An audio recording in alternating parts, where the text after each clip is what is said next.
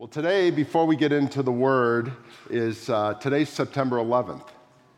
And so we remember those things. It's also the day, the, the day, the date that my mother in law died. And so it's kind of an interesting time for us. Yesterday in the newspaper, does anybody read newspapers, by the way? Does anybody actually hold a piece of paper? There's a few of us left. I, I read most of my news online and listen to it and all the rest, but I have to touch a piece of paper once in a while. And so I get the Wall Street Journal. There was a whole page, now, newspaper, the whole page, that cost enormous amounts of money, about a song written at the death of a wife and child. It occurred 90 years ago this week and it's an old African American song called Precious Lord. Hold my hand. Do you remember that song? Hold my hand, Precious Lord. It's the first song Aretha Franklin recorded when she was 14 years old. And it's about a man, I didn't know the story, I've heard the song many times, about a man who, uh, 90 years ago, lost his wife in childbirth and then the next day lost the child. And so, in the same casket, were two lives. And he was totally uh, devastated, ruined, and all the rest. And someone invited him to come to an event, and there was a piano there, and he was a piano player, and he just started playing the piano. And all of a sudden, this came out, and he had a friend come, and they wrote it together, and it really healed his life. And uh, just amazing. I mean, many of you don't know the song if you're not out of uh, either the old gospel songs or the African American community, you may not know the song because we don't sing it anymore. We probably should, but just it made me realize as I was then reading about 9 11 and kind of the commemorations of that as well, that there are a lot of people that are sad right now. There are a lot of people that have had loss, and there's a lot of people that are uh, in or around tragedy. And so I thought today we'd just take a moment before we open the Word and start a new series uh, that we would just pause and pray for a moment. Um, you may not have been involved in 9 11 except seeing it. Many people in our congregation were just children or not even alive at that point in time, but those of us who were, it's a, an important moment in our life as we remember that. But if there's anything you need to pray for right now, just in your own life, let's pause now and do it. So just take a moment and pray.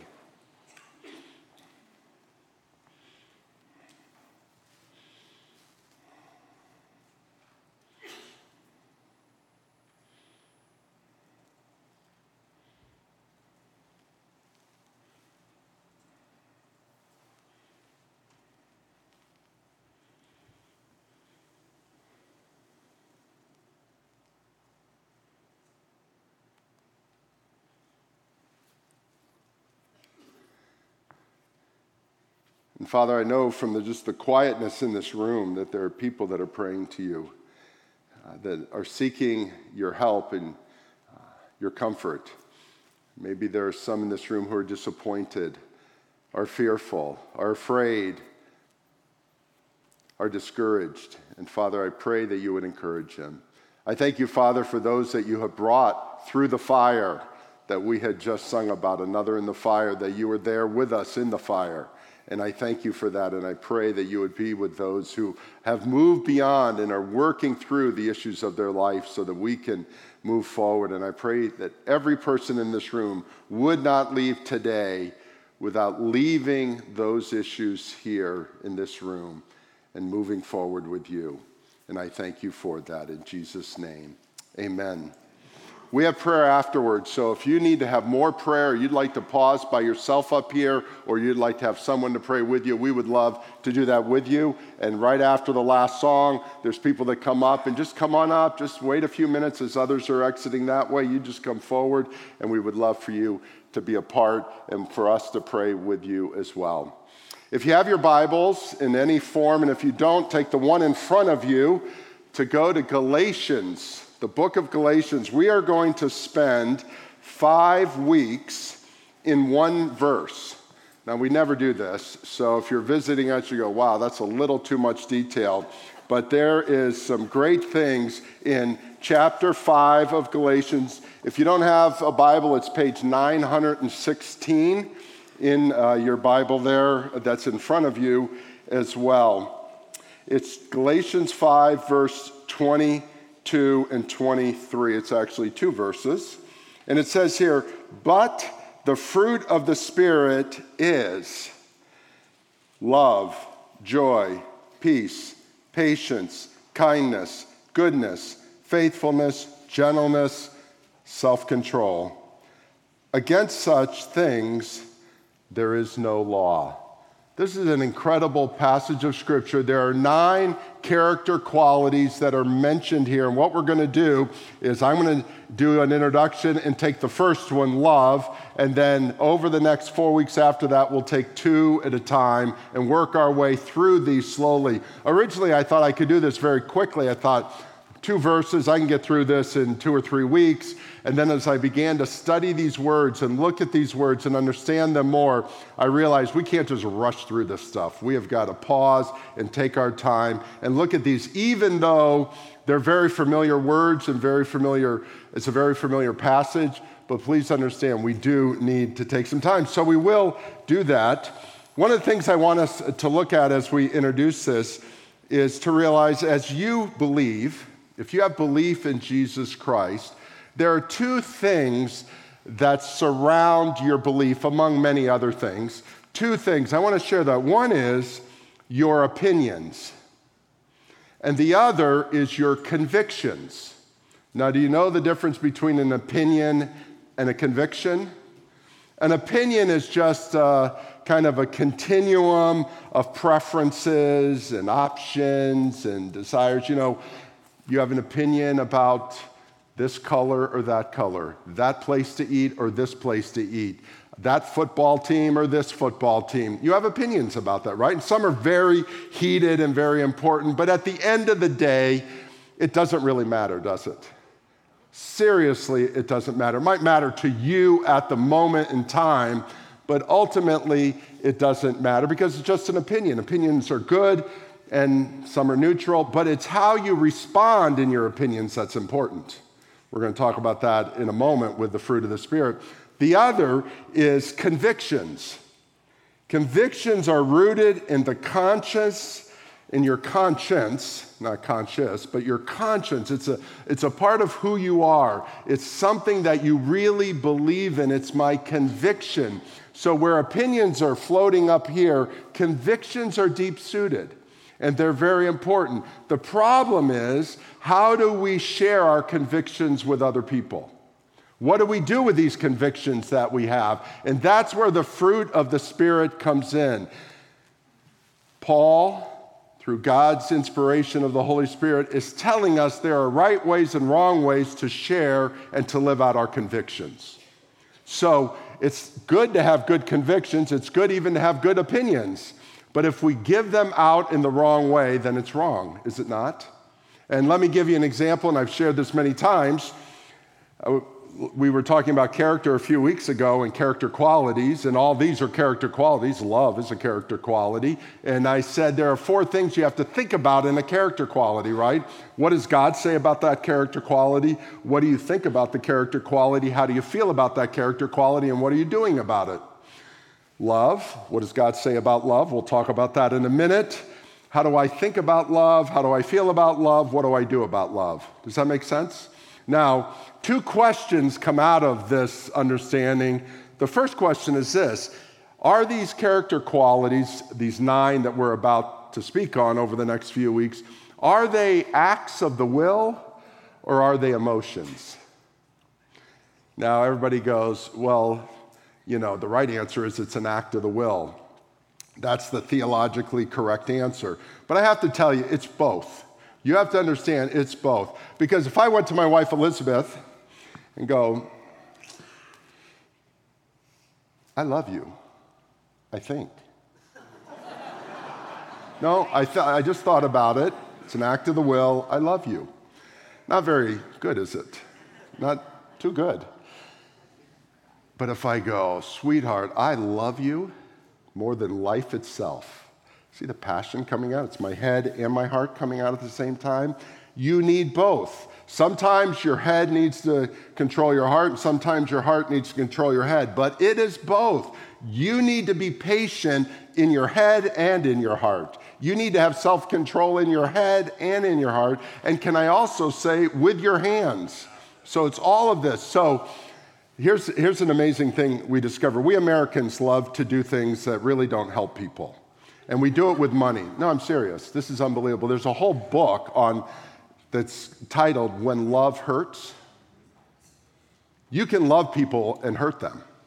I've seen parents give too much money to their children and destroy them right? They give them money and they destroy them. Well, I love them, I'm giving them money, and they don't put any sense into this, right?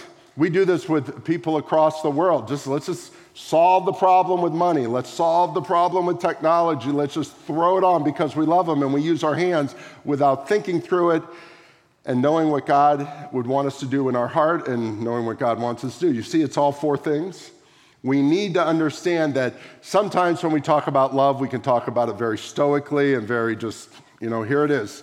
I, I, struggle. Here's the, I'm going to give you some points about love, and I go, well, love is much bigger than a couple of points because there's the emotion behind it, there's the acting out of it. Same with faithfulness, same with goodness, same with gentleness, same with self control. So, though we only spend a few minutes on it, please understand it's a much bigger subject that takes a lifetime to make sense. Now, the other question as we begin is this a final list? Is this all of the fruit of the Spirit, or is this just some of the fruit of the Spirit?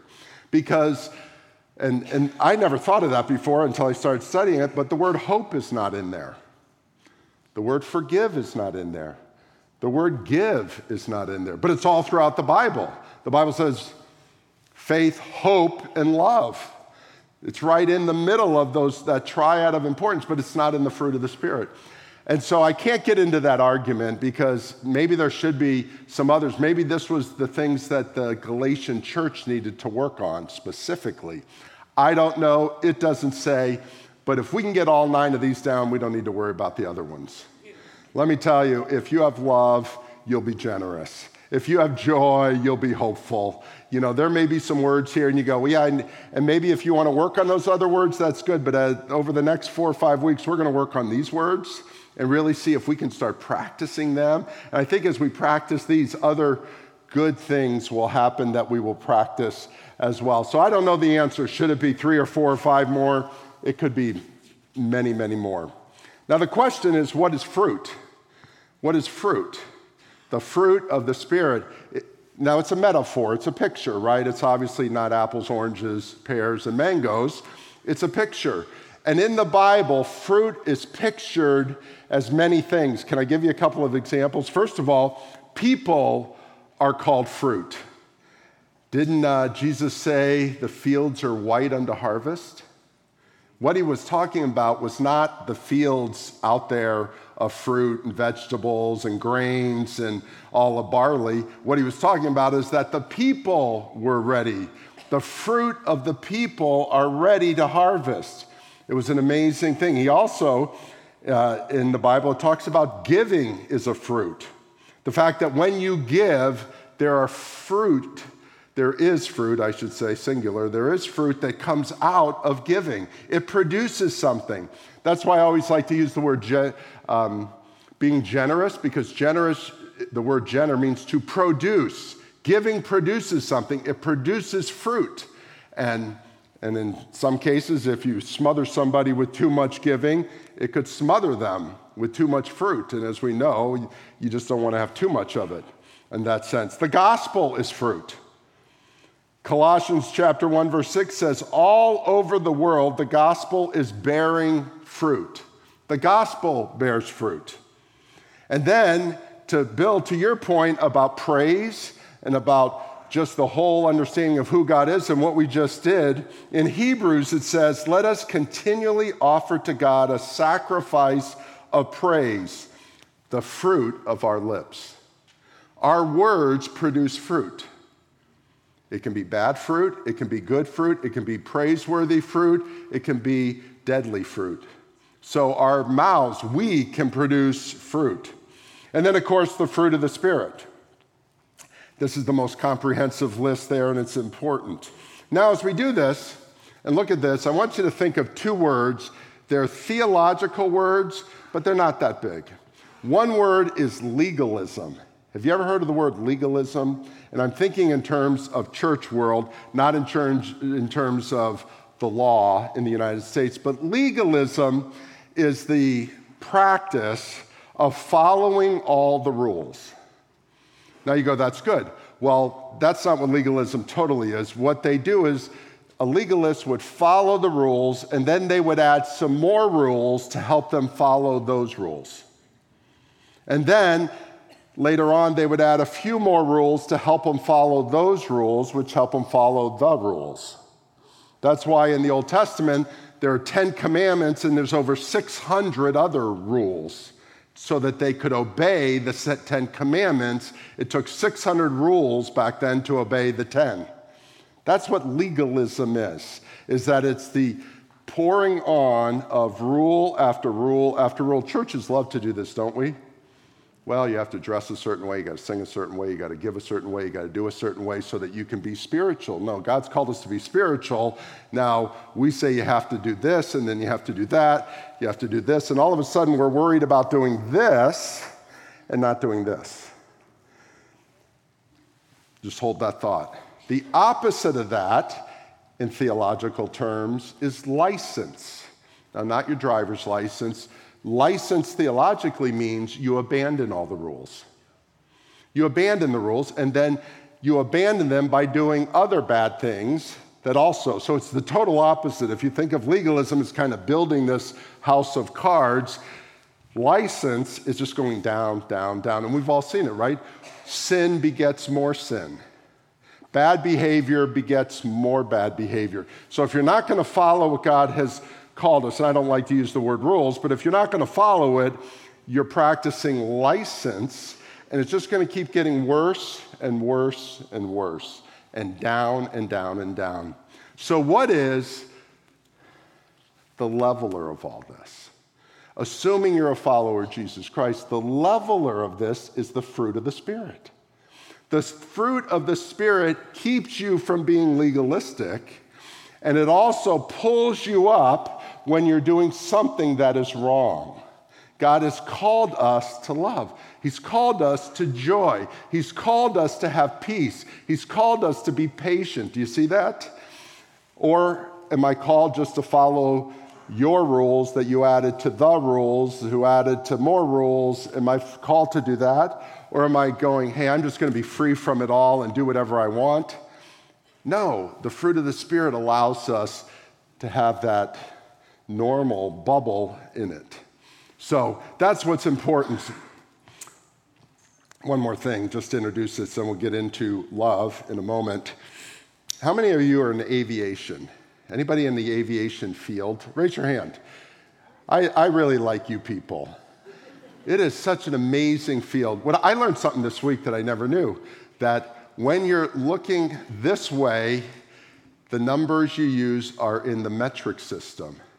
And when you're looking this way, it's in imperial feet. So you're 40,000 feet above, you know, we're flying at 40,000 feet.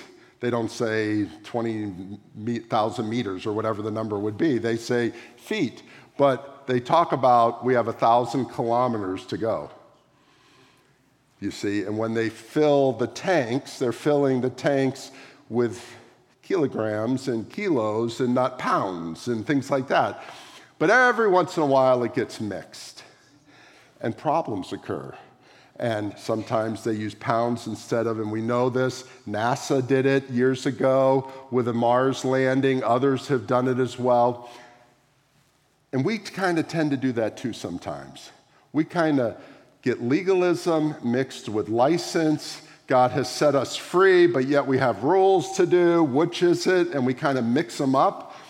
The fruit of the Spirit is there to level it all off, to let us know. Because can I tell you, if you are loving people, if you're joyful, if you have a spirit of peace and of peacemaking, these things are going to start to filter away.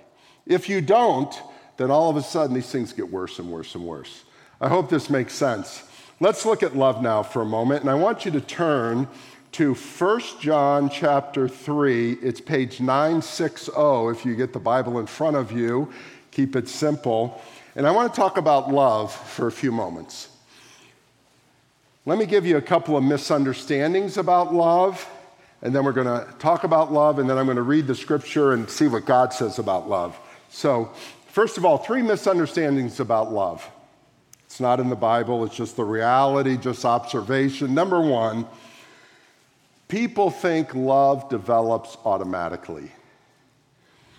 I got married. I love my wife. It is not automatic. Nothing about love is automatic. It's a misconception. Well, of course I love and name whatever. No, it's not of course, it is an act of the will and of the heart to love. Now, there you might go, oh, but when I had my child, I loved him or her. Of course you did. I'm not talking about that. I'm talking about other relationships as well. So, number one, a misconception is that love develops automatically. Number two, many people believe because they understand the definition of love and the need to love that they will naturally love. It's like, well, I know what love is. Everyone in this room knows what love is. Everyone can define love, everyone can give examples of love, so everybody must naturally know how to love. Well, they do know how to love, but do you love? Knowing how to love and loving are two different things. Please understand that. It's so important. And the scripture, whenever I do a, a marriage, and I just married my daughter and son in law last weekend, I always talk about that scripture in Ephesians says, This is a mystery. You know, marriage is a mystery, love is a mystery. There's a mystery to it. If you ask every single person in here who's married to define the love in their marriage, it'll be a little different. It'll, even, even the good ones, it'll be different. Why? Because it's a mystery. And finally, in the misconceptions, few of us truly understand what it means when we don't love. When we don't love. What happens when we don't love? Can I say this? It's not that love is positive and not loving is neutral. Love is positive and not loving is negative. There is no neutrality with these fruits of the Spirit. Either you're doing it, and if you're not doing, the opposite is beginning to happen. If you're not loving, as God speaks, then the other is happening. It's no neutrality here. I remember I was on a trip with Elizabeth, and we were doing a missions trip. We were in an Eastern European country where uh, there was a lot of uh, parentlessness and I won't name the country. Some of you are from that country. It's a great country, but a lot of orphanages in that country.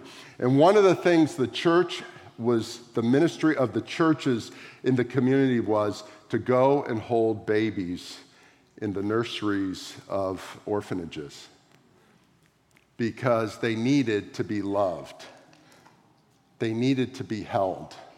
And so, and we help fund cribs and all this kind of stuff so that these uh, basically, you know, almost babushka ladies could come in and hold the babies of the children because without it, they were in distress. Can you imagine just without being held, you're in distress? They knew this. The government knew it, the people knew it, scientists know it, psychologists know it, that babies need to be held. And one of the ministries of that, the churches that we were a part of then was to hold babies because it's a positive thing. It needs to happen. There is, if without love, it's harmful. Without love is not neutral, without love is harmful. So let's look at 1 John chapter 3, and let's start in verse 11. And I know that we have been, months ago, we were in First John. You go, well, Bill, you, you already preached on this. Well, that's okay. We're going to do it again. Because once we get love down, we can move on. I don't think if everybody in here got love down, I would have skipped it and just said, We're all lovers and let's move on. Ch- verse 11 of chapter 3 For this is the message that you have heard from the beginning, that we should love one another. We should not be like Cain, who was of the evil one and murdered his brother. And why did he murder him? Because his own evil deeds, his own deeds were evil and his brothers were righteous. Do not be surprised, brothers, that the world hates you. We know that we have passed out of death into life because we love the brothers. Whoever does not love abides in death. Everyone who hates his brother is a murderer, and you know that no murderer has eternal life abiding in him. By this we know love, that he, Christ, laid down his life for us, and we ought to lay down our lives for the brothers and sisters. But if anyone has the world's goods and sees his brother or sister in need, yet closes his heart against them, how does God's love abide in him? Little children, let us not love in word or talk, but in deed and in truth. My friends, if you get those few verses, we can all go home early.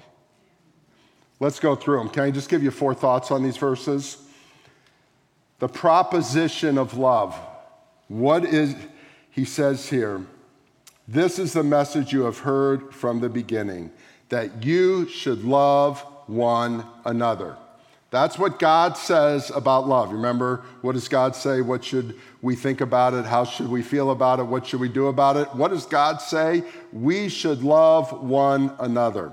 There is nothing um, ambiguous about this statement, is there? They'll know we are Christians by our love. I've given you a new commandment to love one another. Here we are at the end of the New Testament. This is one of the last books written in the entire Bible, 3,000 years of great writing going on. You quoted Job, one of the first books written. I'm quoting 1 John, one of the last books written, and it talks about you need to love. There's no question about it. That is the proposition. So then he goes and gives number two, a negative example. I love when the Bible gives a negative example because the negative example is so negative, you go, I'll never do that. We should not be like Cain. Now, I'm going to branch out here for a moment. I would say no one in this room is like Cain in the sense that he or she murdered their brother. Now, I could be wrong, but I would think pretty much the people that are online and you people probably have not murdered your brother. So, why did he put this in here?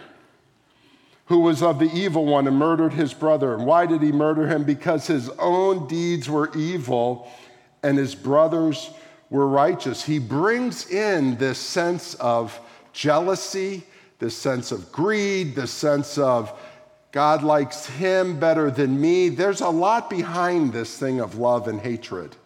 It's not just I love you or I hate you. There's a lot of in between nuance. And you see that Cain didn't begin by just murdering his brother. This could have been weeks, months, years of going on and seeing how one acted well and the other didn't, and it destroyed him. Now, it destroyed him all the way to commit murder, but it may destroy you only a little bit. Do not be surprised, brothers, that the world hates you. Everyone, verse 15, who hates his brother is a murderer. So, love one another. That's what I want, God says. You hate somebody, you are not a murderer, you are like a murderer. He's not putting you as the murderer. He's not saying you need capital punishment here, but just please understand that you are the opposite of what he is saying. And he gives that example. And then in verse 16, number three, the positive example. What is the positive example of love? And this is always what the Bible does it goes to the extreme, right? And what is the extreme here? It's Jesus Christ. Well, heaven help us. None of us are Jesus Christ, right? But what he's saying is we should strive to be like Christ. He laid down his life for us. Jesus Christ laid down his life for us. Cain killed his brother for himself. Christ laid down his life for me and for you. What a positive example. And here's what he says you've got to get the humor of this. I think, you know, some people think John had a sense of humor, and I think he really did. He goes, and we ought to lay down our lives for our brothers. Now, what he's saying, the ultimate act of love is to lay down your life for your brother. Now, you may or may not have that opportunity to do so. So, is love only laying down your life for a brother? No, that is the ultimate laying down uh, your life, is the ultimate love. But then he goes on in verse 17 and 18 and gives us something we can do. But if anyone has the world's goods and sees his brother or sister in need, and this is not the physical familial brother and sister, this is another, someone else, sees a brother or sister in need, yet closes his heart against him, how does God's love abide in him? You see, that's why I said, is that, Does the fruit of the Spirit have other things in it? This is generosity, this is giving. If you are loving, you are a giver. If you are someone who loves, you are giving. Do you see that? And then he goes, Okay, little children, let us not love only in word or talk, but in deed and truth. Let us not just do it here, or just do it here, or just do it here, but we also have to do it here. Love requires an action. There's an action attached to our love. You and I have to believe God said, love one another. We have to understand it, believe it. We have to, if I can use this word, feel it, sense it, have emotion towards it, and then we actually have to do it. And when we do it, we are experiencing the fruit of the Spirit. Now, you notice he doesn't call these the fruits of the Spirit. He doesn't say love is a fruit, that's the mango, and joy is the fruit, that's the apple, and peace is the fruit, and that's the pear and all that. He goes, This is the fruit. He wants us to have all of them. Now, I usually don't have you turn back and forth to a bunch of places, so if you don't want to turn, feel free not to. But I always like to look at 1 Corinthians 13 when we talk about love. 1 Corinthians 13, I don't have the page number memorized for those that are using our Bible. And by the way, if you do not own a Bible, you are welcome to take the one in front of you. If you own a Bible and don't have it, borrow the Bible and put it back when you're done and use it again next week. But if you don't have a Bible, take that Bible. It's a gift from us. We love giving away Bibles. 1 Corinthians 13 is an incredible chapter. I want to start in verse 4 because this gives us the attributes and the understanding of what love is. So, what is it that we are to love one another with? This gives, and it's not a comprehensive list, it's not the only thing. But again, if you can do all of these, I'm, I'm satisfied that you're loving. Love is patient. Love is kind. Love does not envy or boast. It is not arrogant or rude. It does not insist on its own way. It is not irritable or resentful. It does not rejoice at wrongdoing, but rejoices with the truth.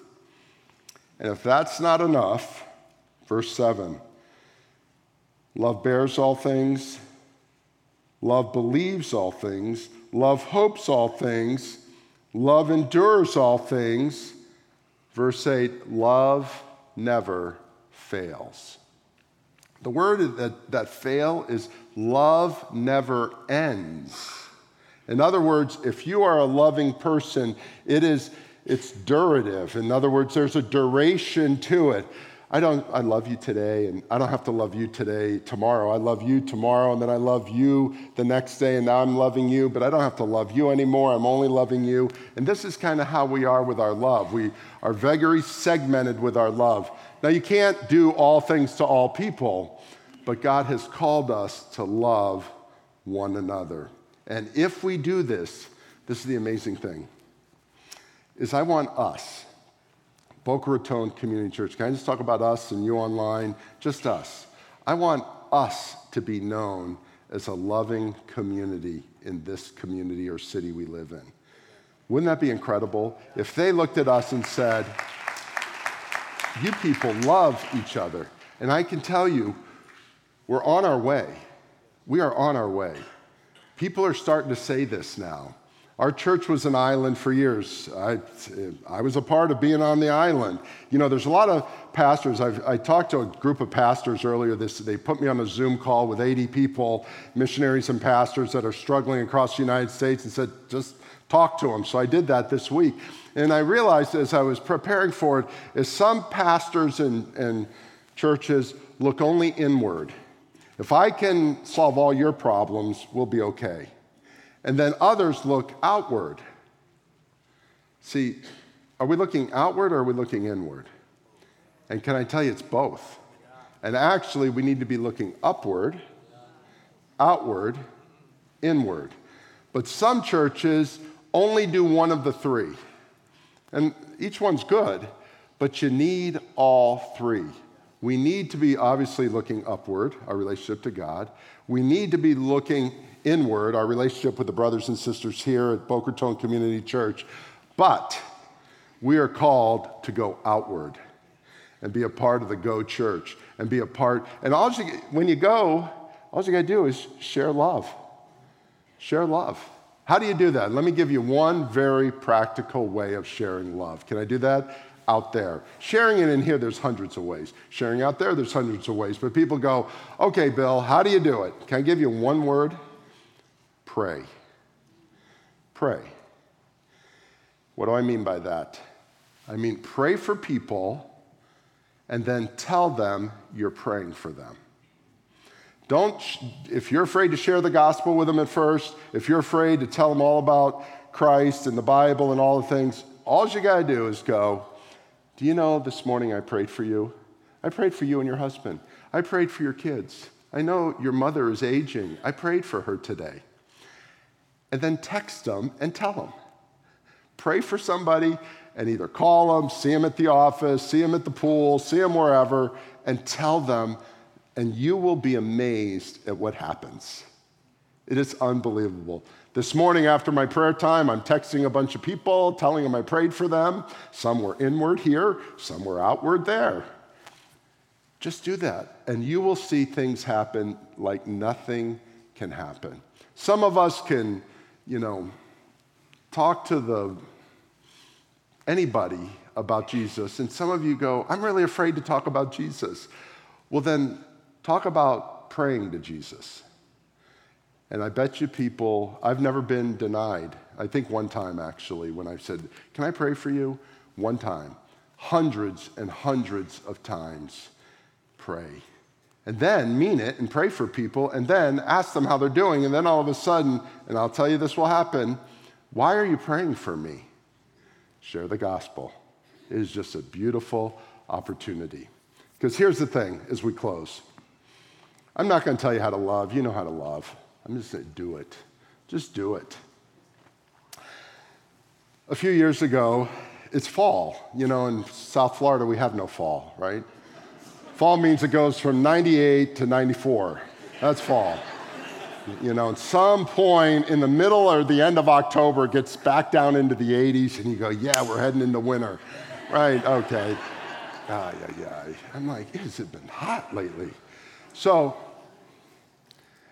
we got to experience fall a couple years ago. Was, we were up in Chicago, and our friend said, Hey, let's go out way west of Chicago. I said, Yeah, like into the farms, and we're going to take you to an apple orchard. Yes, I've never been to an apple orchard. Didn't know what an apple orchard was. I thought apples came in Publix. I had no idea that apples actually grow on trees. So we go to this apple orchard.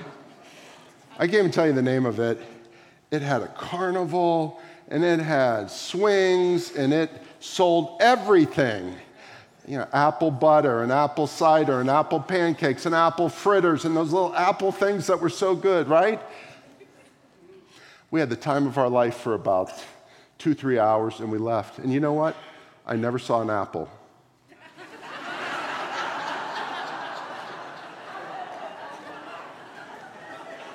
and I never saw an apple tree. There's a name for this. It's called agritourism. It's a whole industry where you don't have to see the corn or the apples or the oranges or the mangoes or the peaches. They just want you to experience the taste and the feel of it without actually having it.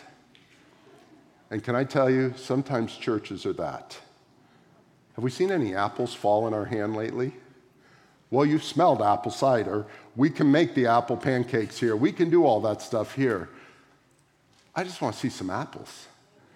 I want to see some apples in the bushels. I want to see the fruit of the Spirit, of love occurring, not just the things around it, which are all good. It's all good stuff. I loved it. But I didn't see an apple tree. And you can come to church for years and not really experience the Almighty God. You can experience everything about the Almighty God, and, but not experience Him yourself. We are here that you experience the Almighty God. Oh, yeah, we'll give you some apple fritters too. But it's not about that. It's about experiencing Him because if you experience Him, His Spirit will give you the fruit. And as I said before, people are fruit. And all of a sudden, we're going to see apples falling into our hands that God can use as well. Do you believe it? Yes. Amen and amen. Let's pray together.